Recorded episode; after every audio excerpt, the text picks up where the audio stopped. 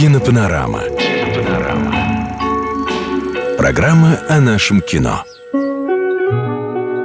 Приветствуем всех слушателей радио «Калина Красная». В студии мы, Юлия Катаева, Александр Деточкин, и вы просто даже не представляете, что здесь сейчас будет происходить. Да, я все-таки думаю, что мы расскажем о каком-нибудь хорошем кино. Именно.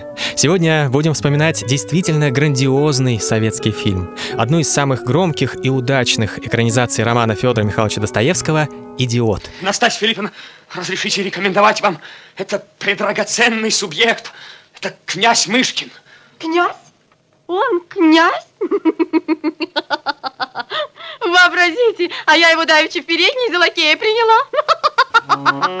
Достоевского довольно сложно испортить в кино. Текст абсолютно гениальный, увлекает, заставляет задуматься и вообще, как сейчас говорят, расширяет сознание. Правильно, Достоевского задают читать в школах, в старших классах. Жаль только, что в этом возрасте его почти никто не понимает. Итак, фильм «Идиот» режиссера Ивана Пырьева.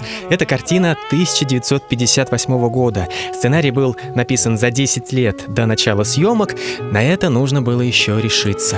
Пырьев долгие годы искал исполнителя главной роли. Никто не подходил. Режиссер почти отчаялся. Однажды он увидел пробы никому неизвестного театрального артиста Юрия Яковлева к фильму «41» Григория Чухрая и утвердил актера на роль князя Мышкина. Так это Настасья Филипповна.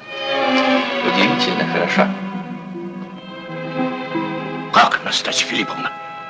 Разве вы уже знаете Настасью Филипповну? Да, всего только сутки в России, я уж такую раскрасавицу знаю. Роль князя Льва Николаевича Мышкина стала одним из главных событий в судьбе Юрия Яковлева. Но это не единственная большая актерская удача картины. Главную женскую роль Настасью Филипповну гениально сыграла актриса Юлия Борисова. Князь Мышкин возвращается из-за границы в Петербург. Он лечился от серьезной болезни, предположительно эпилепсии, в Швейцарии. И в момент происходящих в фильме событий ему лучше. Несмотря на 27-летний возраст, князь чист душой, как ребенок. По-христиански любит людей, остро переживает несправедливость окружающего мира. А чужую боль чувствует как свою. Петербургское общество, разумеется, живет совсем по другим законам, и в неравной борьбе за душу человека, пытаясь спасти Настасью Филипповну, князь терпит поражение. До каких пор ты мне будешь дорогу переступать? Идет! О, как вы будете стыдиться своего поступка. Фильм «Идиот» не был закончен. Достоянием советского и мирового кинематографа стала первая часть картины – а продолжение снять так и не удалось. По слухам, артист Юрий Яковлев после съемок едва не попал в психиатрическую клинику с душевным расстройством и отказался сниматься во второй части картины. А все почему?